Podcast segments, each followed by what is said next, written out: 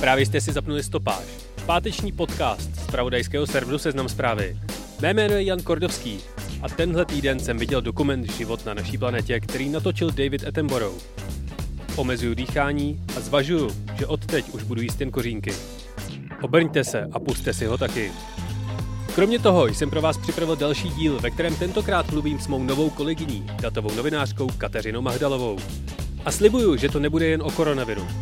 Ale ještě předtím jsem pro vás vybral přehled těch, alespoň podle mě, nejzajímavějších zpráv z uplynulého týdne.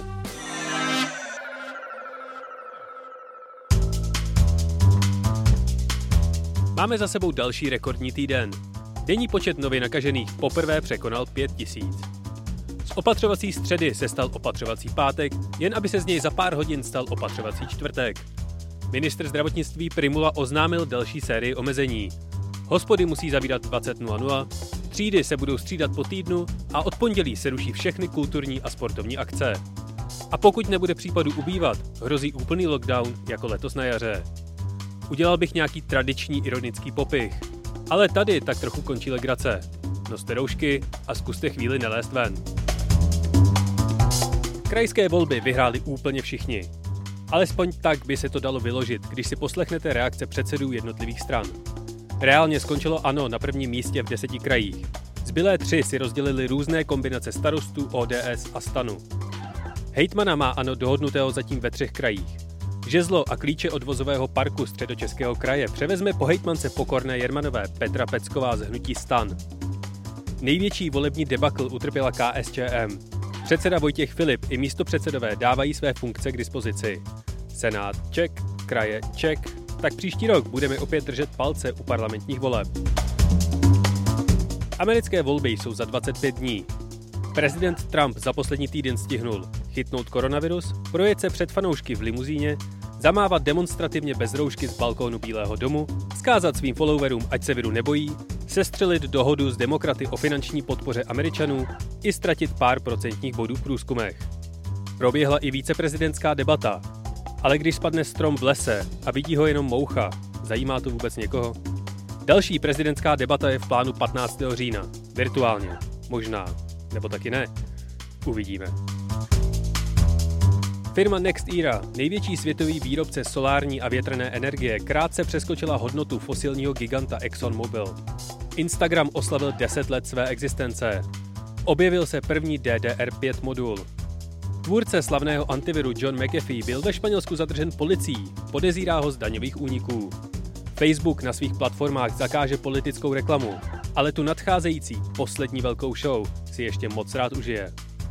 Americký kongres zveřejnil závěrečnou zprávu ze svého vyšetřování, zdali firmy Google, Amazon, Facebook a Apple zneužívají svého dominantního postavení na trhu. Verdikt zní nepřekvapivě ano. A co se stalo ještě? Umřel Eddie Van Halen a rozdali se Nobelovy ceny za chemii, lékařství, fyziku a literaturu. Tři bachaři z Oklahomy čelí trestnímu stíhání, protože vězně přivazovali ke zdi a nutili je poslouchat Baby Shark. Premiéry Bondovky No Time to Die a filmu Duna byly odsunuty na rok 2021, stejně jako slavnostní otevření Super Nintendo World Parku. Facebook přidal konspirační teorii QAnon na seznam zakázaných skupin. QAnon to samozřejmě považují za potvrzení svých teorií. Tohle září bylo nejteplejším v historii a v úterý se dozvíme jméno nového šéfa Národní galerie.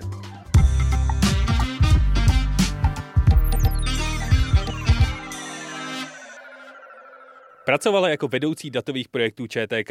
Její služby využívá Wall Street Journal nebo třeba rakouská televize ORF. Hostem stopáže je Kateřina Mahdalová, datová novinářka, která je od září mou novou kolegyní na webu Seznam zprávy. Ptát se jí budu na otevřená data, koronavirovou epidemii i co je to vlastně dobrá datová žurnalistika. Ahoj Kateřino, tak se nám konečně podařilo se propojit a spojit. Ahoj Honzo, zdravím, zdravím tebe i posluchače. Už druhý den po sobě má Česká republika nárůst nově nakažených přes pět tisíc. Jak z pohledu tvých analýz aktuálně ta koronavirová situace v Česku vypadá? Velmi špatně, bohužel. Titulky, eh, co vidíme teďka v podstatě na všech spravodajských webech, v rádiích, televizích eh, ve stylu Česko zaznamenalo rekordní nárůst nakažených, tak ty teď budou na denním pořádku. ono se ve všech parametrech ukazuje, že jsme skutečně v průšvihu. A když ty parametry rozvedu, tak to vypadá následovně. Denní přírůstky nakažených rostou exponenciálně. Počty hospitalizovaných rostou exponenciálně, počty pacientů s vážným průběhem nemoci rostou exponenciálně a do toho ubývá volných lůžek v nemocnicích a zdravotnický personál je přetížený. A aby toho nebylo málo, tak eh, se to trošku komplikuje, protože ubylo testů. Testujeme míň, testuje se míň a neví se úplně přesně, čím to je. Částečně se to vysvětluje tím, že ubylo samopláců a zároveň, že asi, eh, já teď nevím, dva nebo tři týdny eh, se neprovádějí kontrolní testy u všech pacientů. Ti eh, s mírným průběhem nemoci jsou považovaní za bezpříznakové po uplynutí deseti dnů a už se jim teda neprovádějí ty dva kontrolní testy, což může způsobovat ten, ten pokles, ale to, to vysvětlení úplný nemáme. No a když to celý schrnu, tak ta situace je velmi, velmi vážná. A když teda nově nakažení rostou exponenciálně, co to znamená, že za 14 dní může být 15 tisíc nakažených? Jo, je to, je to tak, v té periodicitě 14 eh, dnů ta exponenciála teďka vypadá, pokud Eh, když zhruba před 14 dny jich bylo 3 tisíce, počítám denní přírůstky, denní přírůstky, zdůraznuju, tak teď se blížíme k denním přírůstkům, eh, já nevím, se blížíme zhruba těm 6 tisícům, což přesně odpovídá tomu exponenciálnímu růstu a stejně tak je to vidět právě na těch, na těch hospitalizovaných, kde před 14 dny jich bylo asi 800 a teď už jich je 1900. A ono se to eh, mnoha lidem obtížně představuje, ono to vypadá jakože ty změny nejsou zas tak dramatický, ale, ale je právě potřeba to sledovat v dalším časovém horizontu. A současný stav znamená, že pokud dneska e, máme zhruba 13 lidí v nemocnicích, tak to znamená, že za 14 dní jich tam bude že jo, krát dva, čili 2600 a za dalších 14 dní 5200. A ty, ty nárůsty jsou prostě takhle dramatický, bohužel. A na základě jakých dat ty tyhle ty analýzy vlastně můžeš dělat? Nebo co nám stát ohledně koronaviru vlastně za data poskytuje? Já teď musím ještě vytknout před závorku, ono se hodně zlepšil ten stav, eh, co se týče informovanosti veřejnosti. Ale trápili jsme se s tím fakt mnoho, mnoho měsíců, vlastně donedávna a s výměnou ministra teda se ta, se ta situace zlepšila, kdy teda Roman Primula, nový ministr zdravotnictví, přislíbil, že eh, postupně zpřístupní eh, všechna data, která, která mají k dispozici, ale to se, to se bohužel nedělo a z toho pak vznikala spousta zmatků. Ještě abych, abych vysvětlila, eh, jak to s těmi daty je. Ministerstvo zdravotnictví je fakticky majitelem těch dat, ale ministerstvo zdravotnictví je zároveň zřizovatelem organizace, která se jmenuje ÚZIS, Ústav eh, zdravotnických informací a statistiky. A tomuhle ústavu teda šéfuje eh, profesor Dušek, kterého všichni známe teďka, že a ten ústav ta data spravuje a sbírá je od krajských hygienických stanic. A tím se dostávám vlastně k eh, tomu, že eh, ta data eh, mají své limity, protože ona jsou neověřitelná. My jim prostě musíme věřit a my můžeme trošičku odhadovat, jak moc ty hygienické stanice stíhají nebo nestíhají, ale prostě není žádný kontrolní mechanismus, který by nám umožňoval ověřit, že, že jsou skutečná. Plus teda samozřejmě se obtížně dělají odhady o počtech nakažených, eh, které nejsou evidované. Mm-hmm. To je ještě úplně extra, extra kapitola, o těch, o těch nevíme, ale eh, z toho, co jsem slyšela, teda teď mluvit, eh, to je audio nahrávka, že jo, z toho Senátu, kdy, bylo to v Senátu, nejsem si jistá, mluvil, mluvil Ladislav Dušek o mase lidí, čili jako bude to skutečně, jsou to nezanedbatelné počty lidí, kteří šíří ná, nákazu. A proč se vlastně profesor Dušek z ÚZISu tolik bránil a vlastně ještě pořád brání sdílení dat veřejnosti? On podle svých slov eh, se obával z různých dezinterpretací těch dat já o tom uh, osobně přesvědčená nejsem, a nej, nejsem v tom sama, teda jako spousta, spousta odborníků.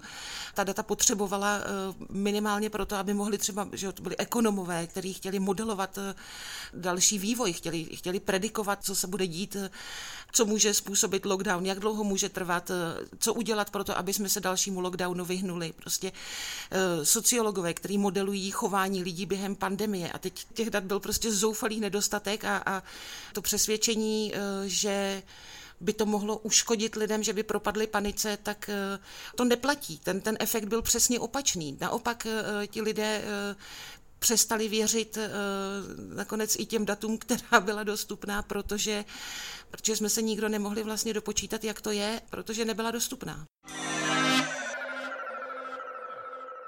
Právě posloucháte Stopáž, kde si s mojí novou kolegyní Kateřinou Magdalovou, datovou novinářkou, povídám o koronaviru a proč jsou data důležitá pro koronavirový i nekoronavirový život.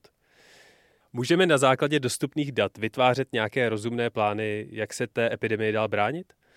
To bychom jich potřebovali trošičku víc. My bychom potřebovali vědět, eh, kde se ta eh, nákaza šíří nejvíce. My eh, jako tušíme, že to jsou teda školy a zároveň by pomohlo vědět, třeba strukturovat to nějak podle profesí a tomu, tomu teda přizpůsobovat ta, ta opatření, i když momentálně je ta situace taková, že jako my se opravdu blížíme do lockdownu. Já to říkám strašně nerada. Já sama jsem doufala, že, že k tomu nedojde, ale my se, my se tomu opravdu blížíme, je mi líto. A nemělo by vlastně těmhletěm informacím o tom, kde se to šíří, pomoc třeba ta aplikace e-rouška? Mohla, mohla. Mimochodem pořád platí. Strašně moc by pomohlo personální posílení hygienických stanic eh, nejenom v Praze. Tady musím ještě eh, zase zmínit důležitou věc.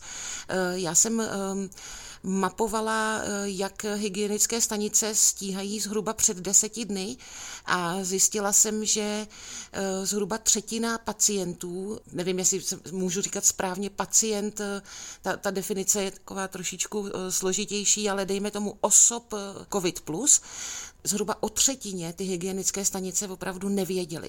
A vysvětlím, jak to vzniklo v tom informačním systému, který eh, pro ministerstvo zdravotnictví spravuje ÚZIS, ten informační systém se jmenuje ISIN, tam se zbíhají data ze všech eh, odběrových míst, to znamená všechny ty laboratoře a, a samozřejmě hygienické stanice. A hygienické stanice potom si ta data zpětně rozebírají, když to eh, řeknu zjednodušeně, a rozpočítávají si je podle toho, kam ten, ten klient tedy spadá lokálně, čili podle krajů, okresů a, a, a jsou samozřejmě schopni ho identifikovat eh, přesně, že jo, až, až podle, podle adresy, což jsou data, které my nepotřebujeme, ale, ale ty hygieny, když trasují, tak, tak prostě musí vědět, kde ten, kde ten člověk je.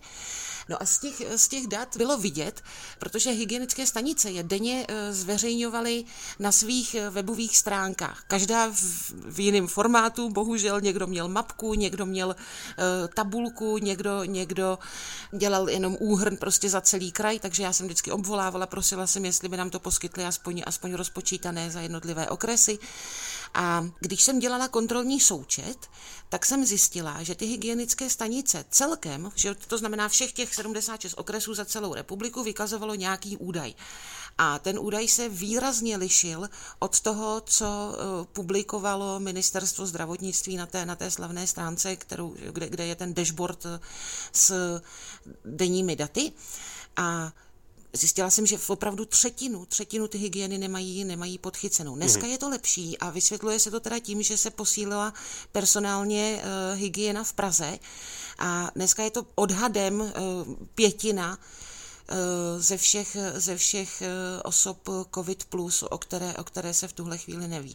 Což je s ohledem na ten, na ten obrovský nárůst počtů, tak, tak je jakoby relativně dobrý stav. Je to, je to lepší, než to bylo. Pochopil jsem správně, že ty hygienické stanice a všechny ty úřady, které ta data sbírají, tak ani nemají jednotný výstup? Všichni mají nějaké jiné metody, jak ty data poskytují zase dál? Je to tak. A tohle nám strašně komplikovalo práci. A o tohle sjednocení já jsem včera uh, mluvila právě se zástupci ÚZIS a oni říkali, že strašně uh, usilují o to, aby, aby se ta data sjednotila. Ona jsou to totiž pořád jenom jedna data, to jsou pořád ta samá data, uhum. akorát jsou vykazovaná v různých časech. Komplikuje tu situaci. Zároveň nám to dává obrázek o tom, jak, jak ty hygienické stanice stíhají nebo nestíhají od března, kdy tady v České republice byly nějaké první případy a byl nějaký čas na toto unifikovat, tak se pořád nic nestalo a ta situace je pořád stejná? Co se týče eh, webů hygienických stanic, tak skutečně ano, tam, tam se nezměnilo nic, dokonce těch dat ještě ubylo, teď jsou, myslím, že tři krajské stanice, kde ty data nepublikují vůbec nebo mají výpadky minimálně, nevím, jestli s tím úplně přestali, ale prostě ty výpadky jsou, což znamená, že jo, ze 14 krajů máme data za 11, ale důležité je zmínit, že ministerstvo mezi tím naštěstí zpřístupnilo eh, data za obce s rozšířenou působností, a to jsou uh, data, která jsou validovaná z těch hygienických stanic, čili my je nevidíme na webech těch hygienických stanic, ale máme je v jednom souboru přímo od ministerstva zdravotnictví a jsou aktuální. Naštěstí už jsou aktuální. Třeba ještě nedávno byla data jenom za okresy a tam měla zhruba 8 dní spoždění, což prostě absolutně nepomáhalo zachycovat stav, v jakým se nacházíme. V tuhle chvíli jsme na tom výrazně líp a je to skutečně asi 14 dnů. Pojďme se radši přesunout od koronaviru do nějakého standardnějšího života. Ale ještě předtím se tě musím zeptat, jestli třeba z dat jsi schopná zjistit, jak koronavirus zasáhl třeba do volebního chování lidí. Ona se volební účast oproti minulým krajským volbám zvedla. A z toho, že by se dalo vyvodit na první pohled, že eh, koronavirus do toho volebního chování lidí eh, nijak nezasáhl, naopak jich přišlo víc než minule, jenže právě eh, na základě porovnání těch dat za jednotlivý okrsky jsme zjistili, eh, že ta změna tam byla a že se povedlo eh, aktivizovat eh, jaksi mladší voliče, ale ta volební účast poklesla v místech, kde platily dvě podmínky. Byl tam zvýšený výskyt osob COVID+, a zároveň tam byl vyšší podíl seniorů. Tak v těchto místech ta volební účast poklesla.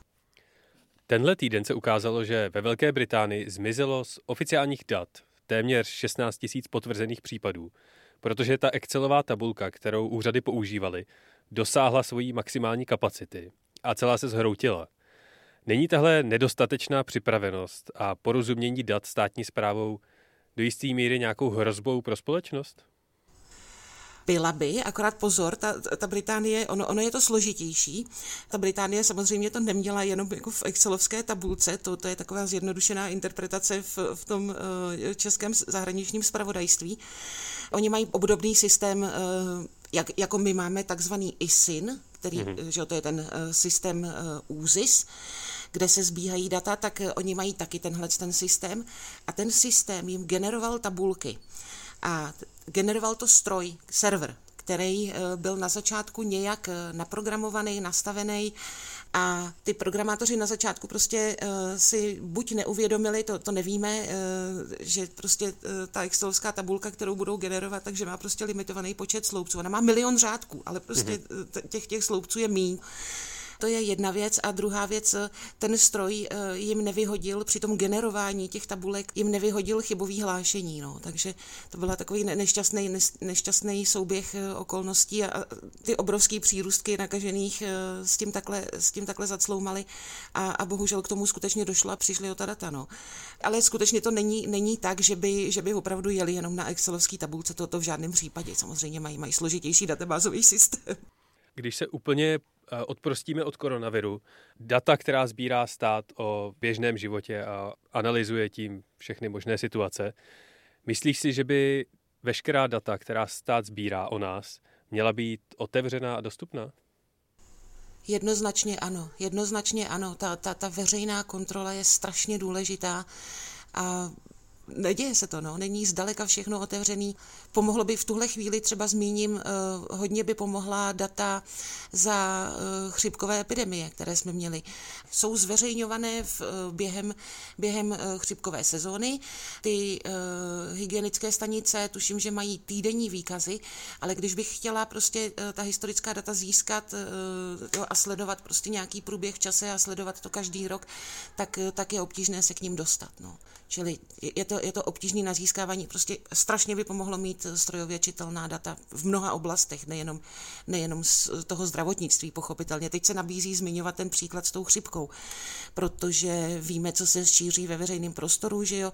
Eh, víme, jak se eh, argumentuje tím, že eh, zemřelo výrazně víc lidí na chřipku, ale my to nevíme jako vodítko může aspoň v tuhle chvíli teda posloužit eh, data z Eurostatu, kdy eh, to vypadá, že chřipka eh, úplně zmizela, teď nebo jsou jako minimální počty lidí nakažených chřipkou, že jo, což je úplně jiný virus.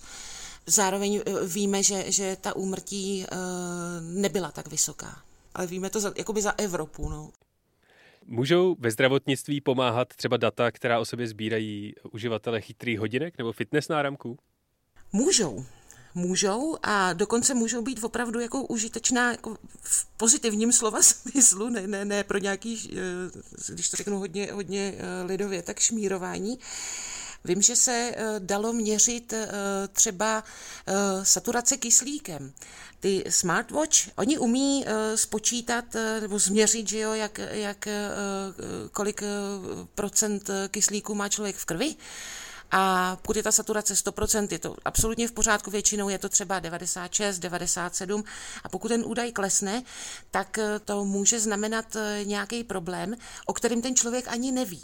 Jo, u té u saturace ono se to nemusí absolutně nijak projevit. Člověk může mít saturaci 91, nepozná to na sobě, ale ten údaj že jo, z, těch, z těch hodinek, teda, eh, protože se to vyčíslí, tak, tak to může signalizovat nějaký problém. Čili ano, můžou. Můžou pomoct. Ještě by mě zajímalo, Jaká je úroveň české datové žurnalistiky podle tebe?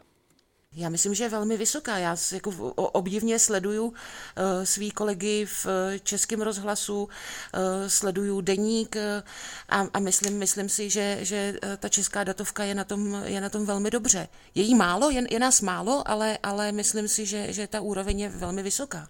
Takže ještě kdyby nemuseli všichni 30% času trávit tím, že schánějí data, tak to bude ještě lepší? To je součástí práce, no, jasně, no, je to tak. To dolování dat eh, je, je jako velký žrout času a těch výstupů by bylo víc, že jo, to je jasný. Máš nějaký oblíbený datový projekt, který je třeba tak dobře udělaný, že se na něj občas zajdeš podívat a zkusíš se jim inspirovat? Je jich strašně moc, je jich strašně moc. Eh, eh, inspiraci sbírám denně, sleduju eh, různý spravodajský weby, zejména teda zahraniční, ale, ale i, i ta česká datovka, jak říkám, je, je, je fakt dobrá. Je toho hodně, to obtížně, obtížně jmenovat prostě. Na jakých serverech zahraničních je datová žurnalistika na nejlepší úrovni? Můžeš posluchačům třeba doporučit, ať se někde zkusí podívat na nějaké projekty? Washington Post, Guardian, Vox Media. Takže prostě co velká redakce spravodajská, tak má svůj vlastní datový tým. Pokud a... mají data tým, eh, mimochodem třeba zpracování voleb, to je, to je jako nekonečná inspirace právě, právě tyhle weby. Mimochodem data eh, do, dobře zpracovaná, musím zmínit, nej, nejsou, to jenom, eh, nejsou to jenom spravodajské weby vlastně. Já jsem si uvědomila, že těch projektů existují, já nevím, statistiky třeba o migrantech a, ty, jsou, ty jsou velmi kvalitně zpracovaný v různých mapách a, a, a doprovodných grafech a takových projektů obdobných je, je, je velká spousta. Hodně eh, ne, neziskovky mají skvělý. Mimochodem za český prostředí vlastně musím zmínit. A to je mapa exekucí nebo mapa kriminality, Gender mapa, to, to, jsou, to jsou naprosto skvělý projekty a slouží výborně pro novináře, protože si z toho umíme, umíme zase ještě vydolovat další doplňková data a vlastně sledovat eh, vývoj eh, té situace v, tý, v té konkrétní oblasti. Čili je, je toho hodně, je toho hodně. A kde naši posluchači můžou sledovat tebe, kromě teda samozřejmě tvých článků a analýz na seznam zprávách? teďka primárně na seznamu zprávách. No. To je, jak jsem to, teď, teď tomu věnuju opravdu veškerou energii, takže seznam zprávy, milí posluchači. A používáš třeba nějaké sociální sítě, kam sázíš nějaké svoje používám, myšlenky? Používám, jsem na Facebooku, na Twitteru, mám zanedbaný Instagram, ale tímto se zavazuju, že to napravím. Takže ty, tyhle tři sítě uh, určitě ano. Takže pod jménem Kateřina Magdalová tě posluchači můžou najít? Ano. Já určitě přidám odkaz na tvůj třeba Twitter do poznámek tady u této epizody. Eh, ty se dneska víceméně ocitla v takové polokaranténě i, i s dětmi, tak eh, doufám, že, ano, to, ano. že to dobře zvládneš a moc ti děkuji za rozhovor. Děkuji mnohokrát taky a zdravím.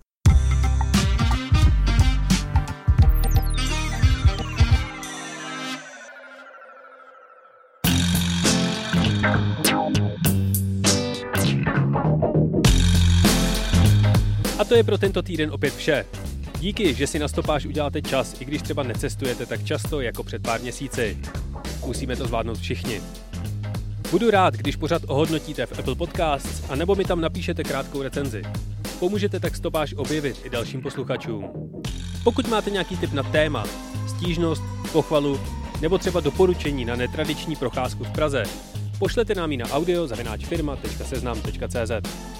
A nově tradiční náhodný fakt nakonec. Venuše je jediná planeta naší vesmírné soustavy, která se točí po směru hodinových ručiček.